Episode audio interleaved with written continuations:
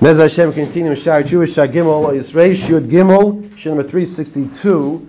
Before we begin, I actually saw a friend of mine at a chasna last night, and he is responsible for having a, what he called a yad. A yad is a hand in translating the English version to the the ArtScroll Shari Tshuva, and I, I thanked him for his uh, his work.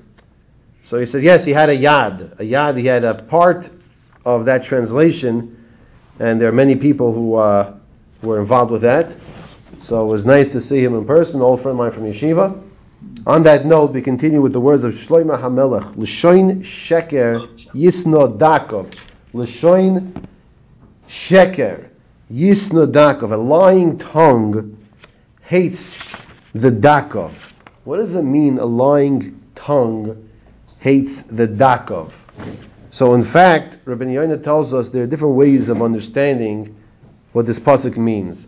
And the first approach he takes is Ha'ish ha'onov v'daka ushval ruach.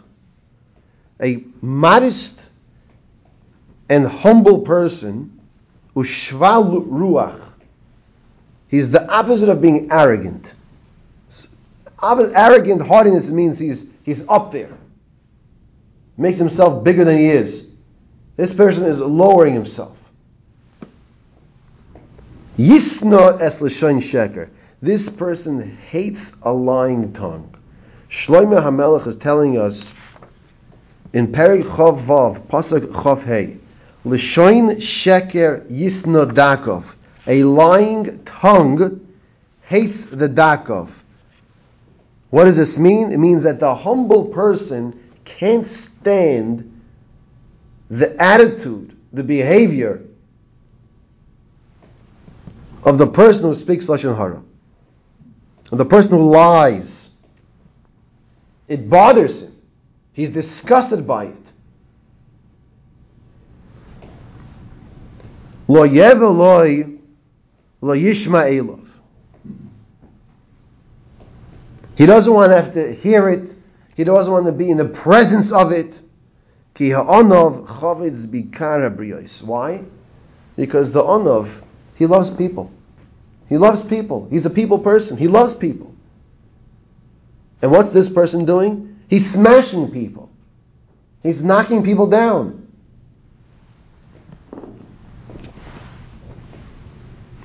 So when he hears words of Lashon Hara, when he hears Sheker,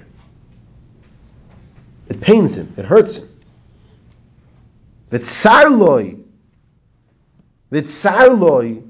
Al boshtom And this person is pained when these other people are embarrassed, when these other people are shamed by this Baal Lashon Hara.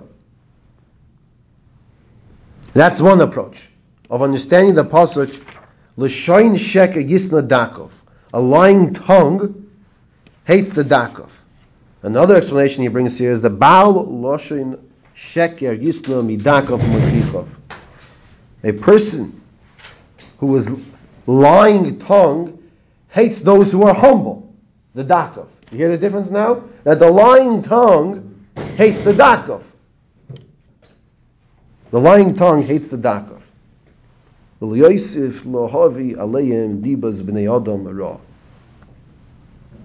And therefore, once rebuked, once that person is rebuked,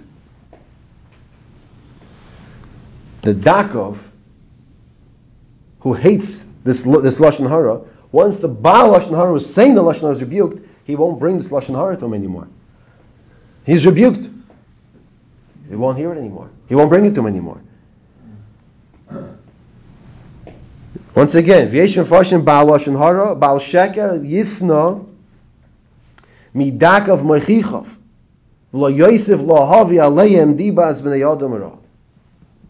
Once they are rebuked, they're going to stop bringing this Lashon Hara. That, that's where we have to come into play. And we said it's our responsibility that if we are in the presence of someone who's speaking Lashon Hara, we have to do it in a proper way. Screaming at the person is not going to do the job. And don't bring a chait upon yourself. Why does the pasuk have to say that? Why does the pasuk have to say, "Don't bring a chait upon yourself"? Why does the pasuk have to say that? Every time you have a mitzvah to do, it says, "Make sure you do the mitzvah properly." No, because there's a tendency that we, as humans, have that we want to do the right thing, and to stop someone from doing the wrong thing, we might ourselves do something wrong in the process. So Hakadosh Baruch Hu, our Father, tells us when you correct someone,